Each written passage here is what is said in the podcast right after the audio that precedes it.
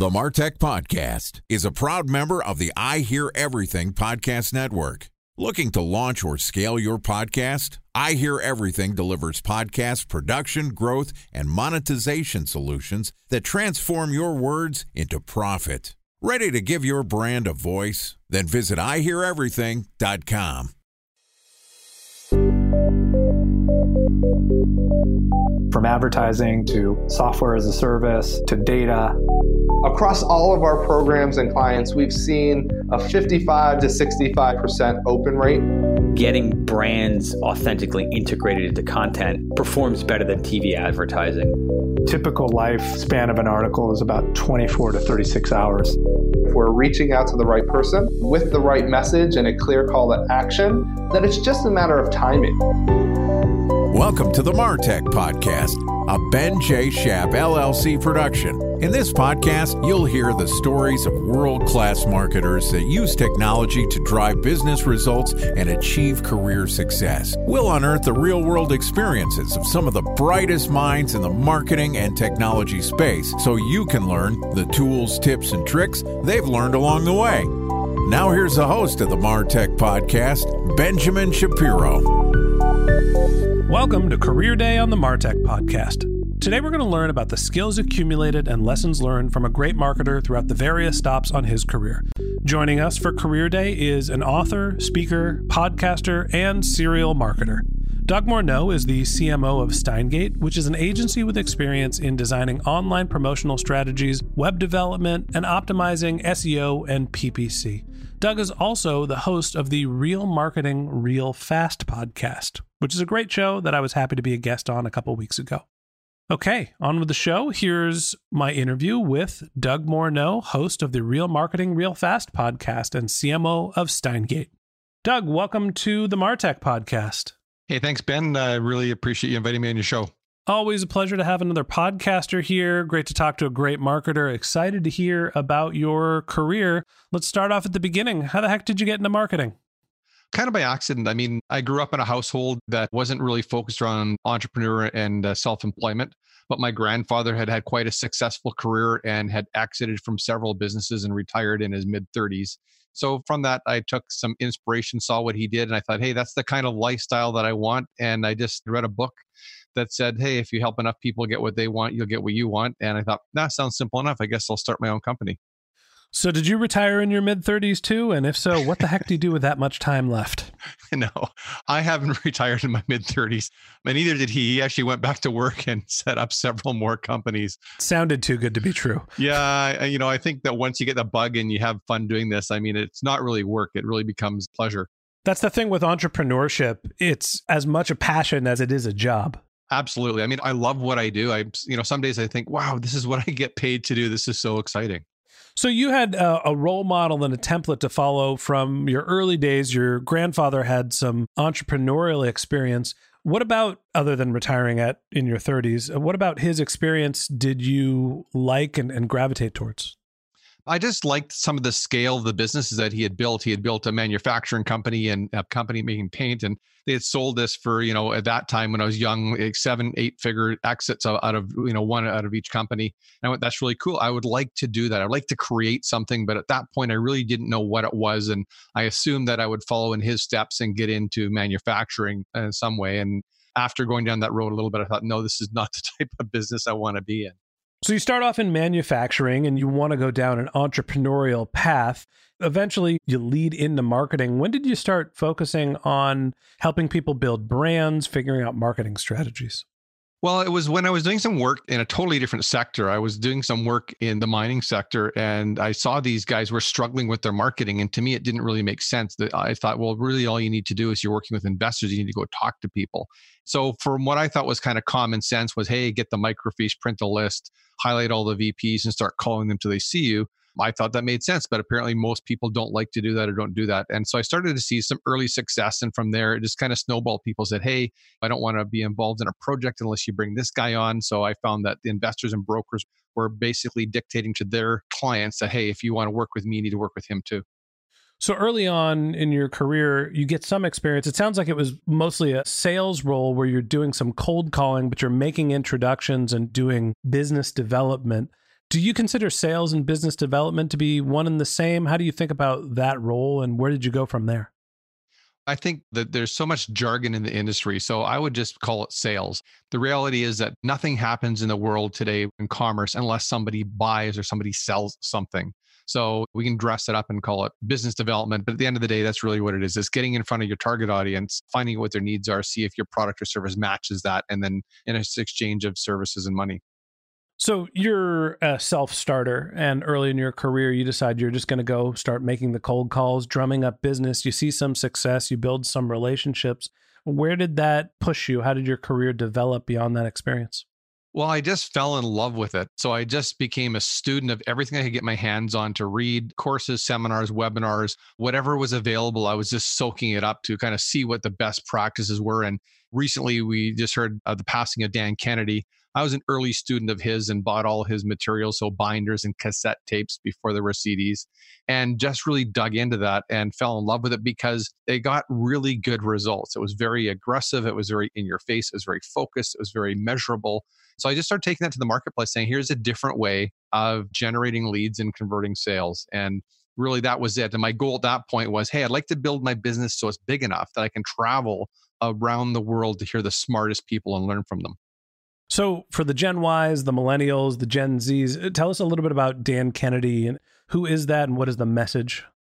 Dan Kennedy was a, a, direct response marketer, and he basically had a framework that he would share that was at that point heavily dependent on direct mail, which eventually he moved to online. But he was just a guru around motivating people to take action. And one of his stories was you need to think about the guy sitting on the couch with a beer watching the football game and if he's opening his mail while he's watching the game and he reads your letter, he needs to be so motivated that he'll shut off the TV, put on his boots, and go outside in the snowstorm to go to your business and buy. So it was really about being really direct, providing value, but also creating urgency. And I really liked that approach. And we had some huge success in direct mail using that exact approach.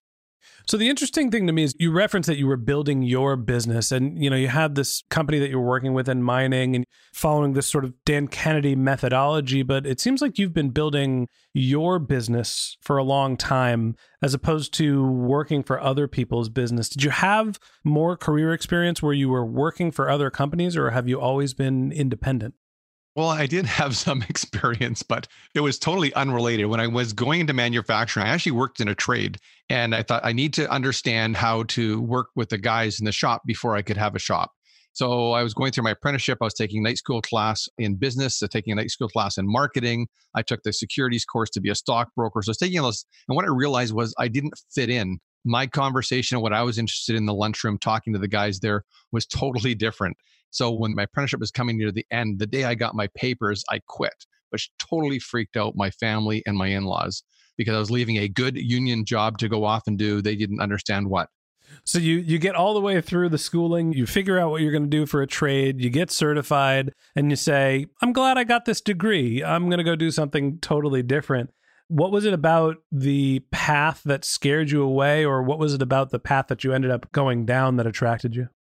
I think what scared me away was it, it, just looked like people, at least the people I was working with in that point, they didn't seem overly motivated. They seemed very focused on doing the least amount that they could. And they had been in a job for a long time and complained profusely about being there. I thought, man, this just doesn't sound like anybody here is excited. And, you know, they say that you are, you know, uh, the result of the five closest people you hang around. I thought, I don't want to hang around with these people. So I want to go find smarter people who uh, have bigger goals and have ambition and want to do something. And I want to hang around them. So, talk to me about the business that you're running today. I mentioned that you were independent. Uh, you're a man of many interests. You're a speaker, you're a podcaster, you're a marketing consultant. When did you start running your business and how did that business develop over the years? I started running the business just about 35 years ago. And what I'd share with the millennials, I mean, I've got kids and grandkids now, so I've got a couple at least in that category, is, you know, just don't be afraid to go and try stuff. I mean, I left the steel industry, I went into the mining industry, which I knew nothing about. So my thinking was that what people need is they need someone that's got a good attitude, that's willing to learn and work hard, because there's lots of people that have lots of talent that won't do anything. So I was that guy. I showed up and people just gave me work and gave me contracts. So that's kind of how I evolved. And the other thing I would suggest is don't be afraid to ask. Don't ask, you don't get. So I just kept asking for bigger projects, bigger projects, bigger projects. And what I found was as I was starting to build my consulting company was the lineup was really long for people who wanted to be at the low end of the food chain. And when I started, I took a check from anyone I'd say that could fog a mirror and write a check. But as you get a bit more mature in your business, you realize that's not a good business model because some people that clearly you shouldn't work with, I didn't want to work with. So as my business grew, I would look at problems that people had and say, this is what you need to do. And I would ask for more budget. And over and over, it happened that they just grew and grew and grew. So it sounds like you were able to work your way out of the ATM stage, which is the anything for money, into being more selective. When you felt more secure in your business and you had enough pipeline, how did you figure out who you wanted to work with, or was there specific projects that you like to take on? I guess part of it was I was looking at where did I have the most fun and where did I make the most money? And I had gone to a friend of mine who was quite successful and made a lot of money. And I had gone to pitch him to for a donation for a, a not for profit I was volunteering with. And after taking him for lunch for three times, he basically said no. He said, Hey, why don't you do some work in the public company space? And that's when I got into that space and just realized that I could do the same amount of work I do for a private company, but they would just pay more.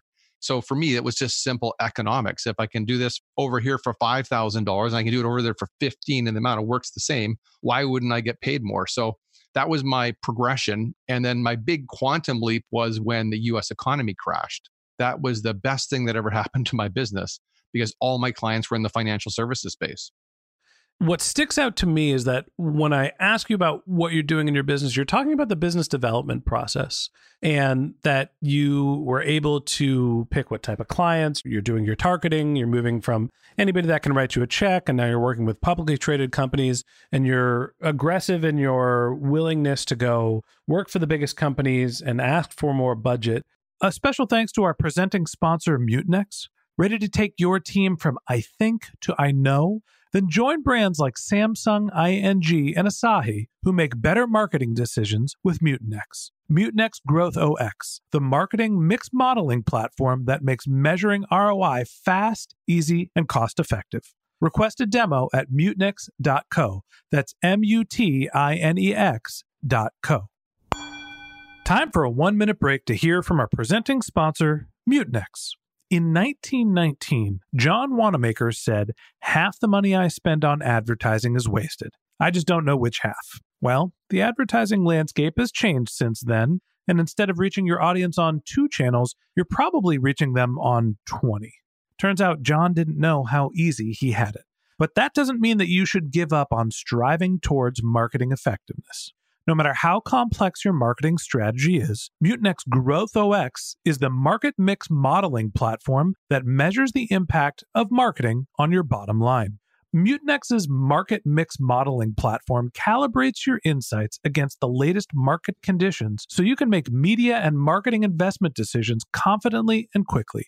Ready to take your team from I think to I know? Then join brands like Samsung, ING, and Asahi who make better marketing decisions with Mutinex. Mutinex Growth OS. Your best decision starts here. To learn more about Mutinex, go to mutinex.co. That's M U T I N E X dot co. Okay, here's the rest of today's interview.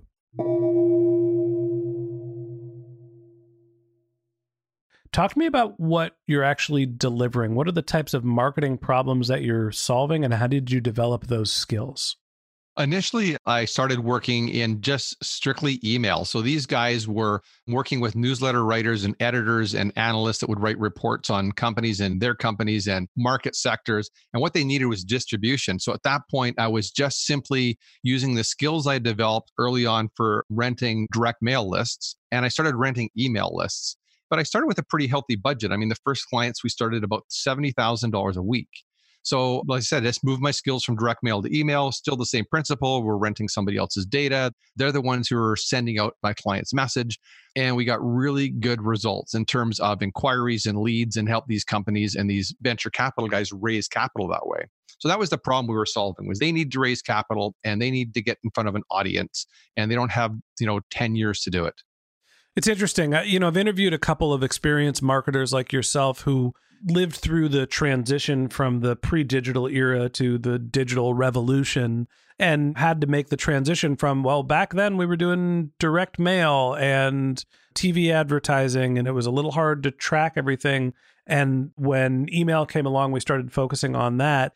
How do you perceive the difference between the non digital channels and then things like email? And now we get into social media marketing. Do you see a big difference in how those channels operate, or are they all the same and just a different format of delivering the same message? I look at it from, you know, where's your customer? So, regardless of what channel they're in, and I still love direct mail one of my favorite books that I had read was Blue Ocean Strategy. So it's like, where's the blue ocean? So everybody right now is fighting in Facebook. So why don't you go someplace else? So I still will use direct mail and look at text messaging now. Text messaging for the last five years, no one's talked about. And now you got guys like Gary Vee that are crushing it with his wine club and selling out entire lines of wine every single day of the week. So it's like, oh, text messaging is good. Well, people seem to follow the shiny object. So I think, in terms of answer your question, that these tactics still work depending on where your audience is. And if you can figure out where your audience is, then use the tactic that will get in front of them. Not everybody's on Facebook, not everyone's on Instagram, not everyone's using TikTok. So figure out where they are. If you need to send them a letter, then send them a letter. And what you'll find is they get a lot less letters during the day than they get emails. It's interesting. The thing that stays the same is understanding your targeting. No matter what vehicle you're using as a marketing message delivery system, you need to make sure that you're reaching the right person. And then you get into the idea of like, what's the competition? Everybody is moving towards these digital channels. They're getting more expensive with more competition. And now we're seeing channels like direct mail and billboards that can now use digital technology. They're kind of rising like the phoenix and coming back into popularity. As your business has grown, you mentioned that you started to see some success when the economy crashed. What did you start to do? And as you scaled, how did you expand your offering? The way I scaled was quite simple. I mean, it was a pretty ugly time for everyone worldwide. So a lot of my competitors just disappeared. So my clients came to me and they said, Hey, we still have the same needs. How are we going to resolve this? I said, Well, let me go talk to the media guys that we're already buying media from and let's see if we can get better pricing because they don't want to lose this as a client either. So I did that. In a lot of cases, we reduced our cost by 20, 30, 40%. And then I went back to the client and they said, Well, what should we do? I said, Well, you should double your budget. So I'm going to reduce your media costs and I think you should spend twice as much. So we moved people from like 70,000 a week to like 140 and 150 and they went, "Wow, that really worked. What should I do now?" I said, "Double it again." So then we moved them, you know, to 300,000 a week, some clients 400,000 a week. And they were just crushing it and they were super happy. So for me, it was just, they said, Will it work? I said, I think so. So I just take a risk and I look at what might be not be obvious to everyone else. Say, hey, let's just give it a try. And if it works, it works. And it worked really well. It's interesting. Uh, you know, I struggle with this myself with some of the marketing channels for the Martech podcast, which is understanding the limits and capacity of a marketing channel when you get a channel that you know that's successful and you want to invest and you want to double down, every time you spend more on a channel, there seems to be more incremental risk. I want to double the amount that we're putting into our podcast efforts, but I'm a little nervous because if I put more money into it and the channel can't necessarily handle that much bandwidth, I'm burning my capital. How do you think about finding the limits of a marketing channel? Well, it all comes back to just analytics. You need to look at the data. So I was recently working on a campaign where we are running this campaign on Facebook. And what we found was that we couldn't scale it beyond a certain point. It didn't matter if we put more money in. The only thing that happened is our cost of acquisition went up and our quality went down. So you can test that limit by looking at your analytics, looking at your conversions, and looking at your numbers. So what I tend to do is I tend to look for a multi-channel approach. I mean, you mentioned direct mail a minute ago. So there's intentional direct mail, meaning that when someone goes to the Martech podcast website, it can grab their IP, grab their physical address, and send a postcard tomorrow. So I would take the money if you hit the limit of your channel and I would look for another channel. If you look at email, for example, Fast Company magazine has a crazy open rate of over 60%, and they have like half a million people. Social Media Examiner has 350,000 subscribers. Again, you could introduce your podcast to 350,000 people in one day in that channel and then leverage what happens with them coming to your landing page and sending intentional direct mail and using Facebook retargeting and Google retargeting. So, to your point, you can't put all your money into one media. I think that's a risk for obvious reasons. But I would look for other complementary channels so you have a different way to get in front of your consumer, maybe in a different platform. So they're a different frame of mind. They open their mail, they're one frame of mind. They're working, they open their business email, they're thinking one way. They go on their social channels, they're probably not thinking about business as much. So I would look at expanding the number of channels opposed to just pouring everything into one channel because you're absolutely right. We've definitely hit, hit limits with channels in the past. So, as you think about this channel expansion, it makes a lot of sense where you need to differentiate and, and broaden the number of marketing channels that you're in to gain exposures, reach new audiences. And I think it's something that you've done well in your business. As I mentioned in the introduction, you're not only a marketing consultant, you also are a speaker and a podcast host. Talk to me about why you decided to move beyond just supporting your consulting clients into content creation and being a public speaker. I really enjoyed presenting to groups. So early on in my career, I, I volunteered with a self employment program. So I had a chance every five weeks to sit down with 25 or 30 entrepreneurs starting a business and spend five hours in a kind of a engaging lecture with them to help them with their marketing. And that just really filled me up. I like that. So I thought I need to do more of that. So along that process, I thought, well, what's the next logical step? I should probably write a book. I should probably niche down, pick one of the talents that I have. So I niched down into the email space, wrote a book on email marketing and then from there, I said I should start a podcast because it just kind of made sense to, again, build my audience. I needed to get access to people for my book. So I started interviewing all the people in the email space. And I was looking for my podcast in terms of monetization strategy, was looking to build relationship with really smart people. So it all comes back to the people. So it wasn't for me anyhow. It wasn't for about selling ads and getting sponsorship. It was about having a chance to talk to someone like you and to meet you and experience you and your business. And then I could make a decision if I thought you might be a good fit to be a vendor for me or a vendor for my clients. So for me, it's really a long form interview process looking for the smartest vendors I can find to introduce and to buy from. Oh man, had I known it was an interview, I probably would have prepped for the interview a little bit more. you did really well. I hope I held my own. so you're using your podcast not necessarily as a lead generation service for your clients, but you're looking at it as a way to find vendors to provide additional value for the people that you're already working with. Absolutely. Because my thinking is this if my client comes to me and says, Hey, Doug, we should do X, if they know what that X is, then I'm really not providing any value for them. I mean, they might as well just go find the lowest cost operator and just pay them to execute it. So even the years that I would go to the DMA, I mean, the DMA was a big investment. It was about 10 grand. It was about a week. And people go, How much business do you get from? I said, None. They went, Why do you go? I said, I'm looking for vendors, concepts, and ideas. I want to see what the next opportunity is in tech marketing or direct mail or the way they write the copy or the packaging. I want to see what the big airlines are doing. I want to see what everybody's doing so I can find the next opportunity to go back, test it with my own credit card. If it works, then share it with my clients. It's an interesting approach and philosophy. It's one of the things that I've enjoyed about doing the Martech podcast is that I've been able to hear from industry experts across a wide variety of different channels. And hopefully, everybody else that's listening has felt the same way, where understanding how everything from B2B to B2C, multiple different channels, multiple different strategies for marketing can help you think about marketing from multiple different perspectives. It makes you a better marketer having gone through the process of developing your podcast, having been a guest speaker, running a consulting, what's the future for your business? Are you going to continue being a consultant and trying to find new vendors and new marketing strategies to bring the table, or is there an end goal for you? Well, yes and no. So it's a two part answer. So um, I've just written my second book. It's a book on health and wellness. And I've been working with my wife, who's a content writer, to develop that. And we're going to launch that as a, a membership website. And I think to answer your question, is I will probably take less and less consulting clients as I move on. Because for me, the frustration, if I can say there is a frustration in my business, it's the fact that there's so much information everywhere that I end up spending half my time arm wrestling people saying, Hey, I know that so and so on this podcast or this video or Gary Vee said that, but it's not a fit for your business. So I would seriously just rather spend my time and my money looking for vendors and hiring them and building my own brands and selling digital products and have less time having those types of conversations with clients because if they're not ready to change, then um, you know I might be working with them too early.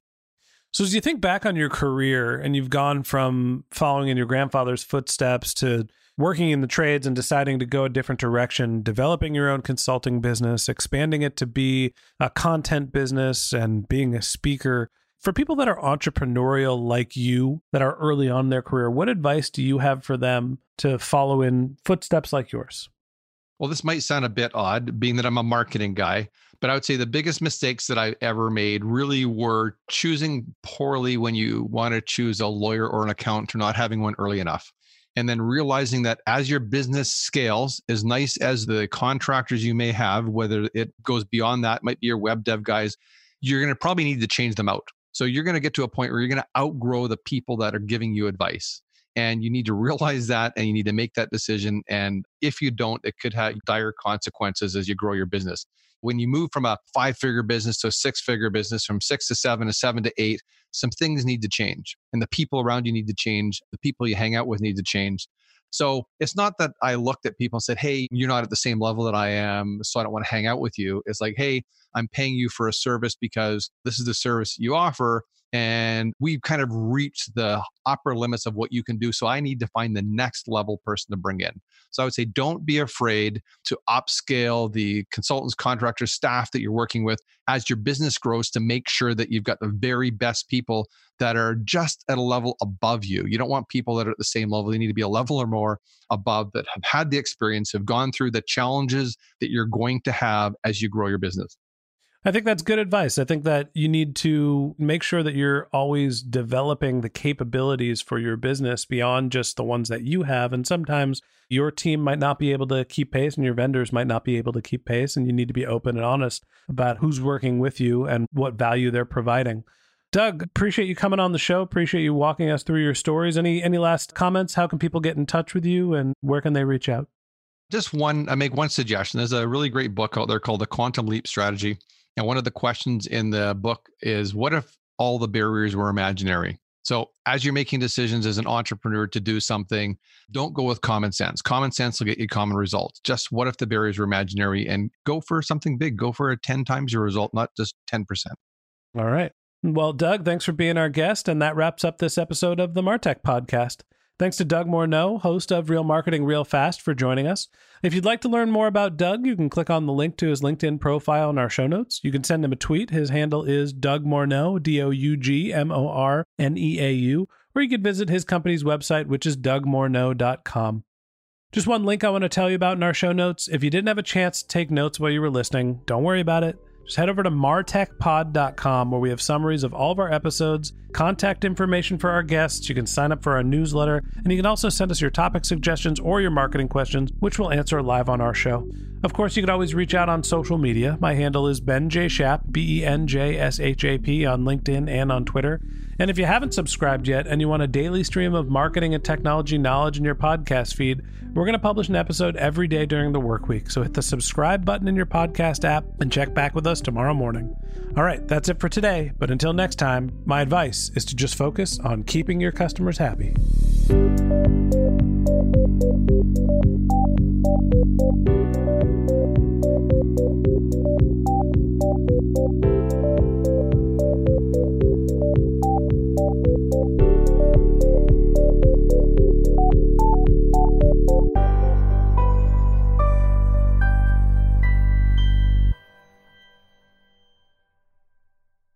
Thanks for listening to the Martech Podcast, and I Hear Everything production. Looking to launch or scale a podcast like this one for your brand? Then visit iheareverything.com.